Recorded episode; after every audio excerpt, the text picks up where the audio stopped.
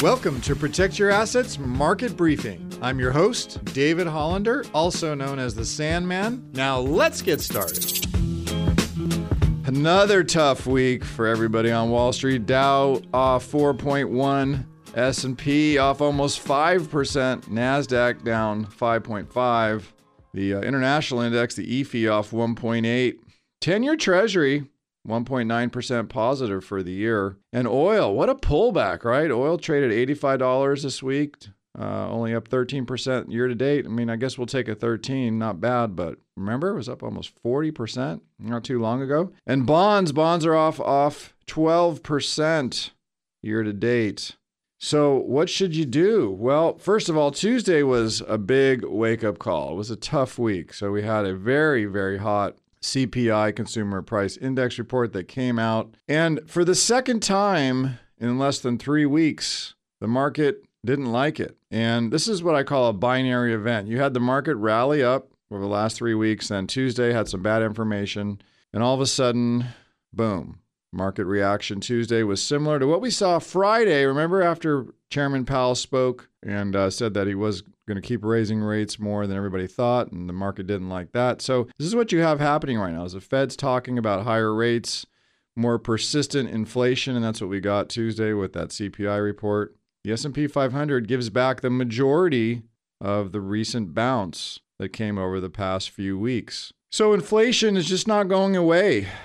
And this hot CPI report Tuesday, the question I got this week is Is that a bearish game changer? Is things going to get a lot worse? Mr. Sandman? The answer is I don't think so. And here's why. First, it didn't materially alter the rate hike expectation overall. This week, the big event's going to be Wednesday as the Fed announces what they're going to do. I'm expecting a 100 basis point raise. That's 1%. Additionally, the market now is pricing in a greater chance of a 75 basis point hike in November before it was 50. But most importantly, that hot CPI number on Tuesday didn't alter the outlook for what we call the terminal rate from the Fed. And prior to the report, the terminal rate was uh, right around 4.125. After the Tuesday event, the futures are now showing that rate to be 4.25 to 450. So again, that's about a 25 basis point hike, quarter of 1%, right? Don't don't lose your lose your breakfast because of that. It's not so bad. Second, while it shows inflation is sticky, it didn't invalidate the idea that inflation has peaked.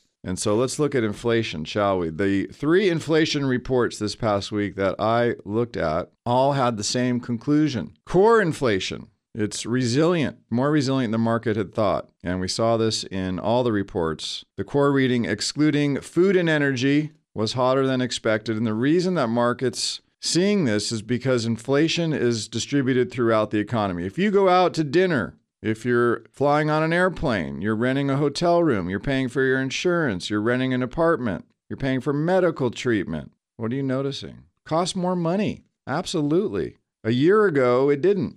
Not as much as that. So, the hope this summer that as the oil prices started to decline, that all our prices would drop as well, well, that's just not really happening. And so this inflation phenomenon right now isn't commodity driven. You can hear the Protect Your Assets market briefing on your favorite podcast app or as an Alexa flash briefing. Just search for Protect Your Assets market briefing. Links to subscribe free wherever you listen are at libertygroupllc.com slash PYA briefing.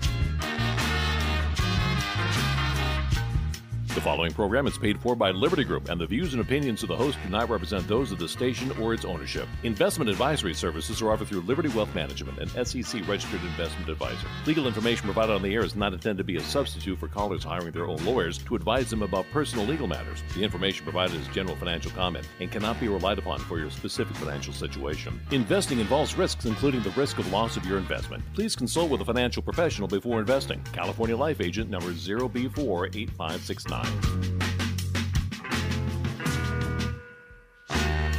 You're listening to the Protect Your Assets Radio Network.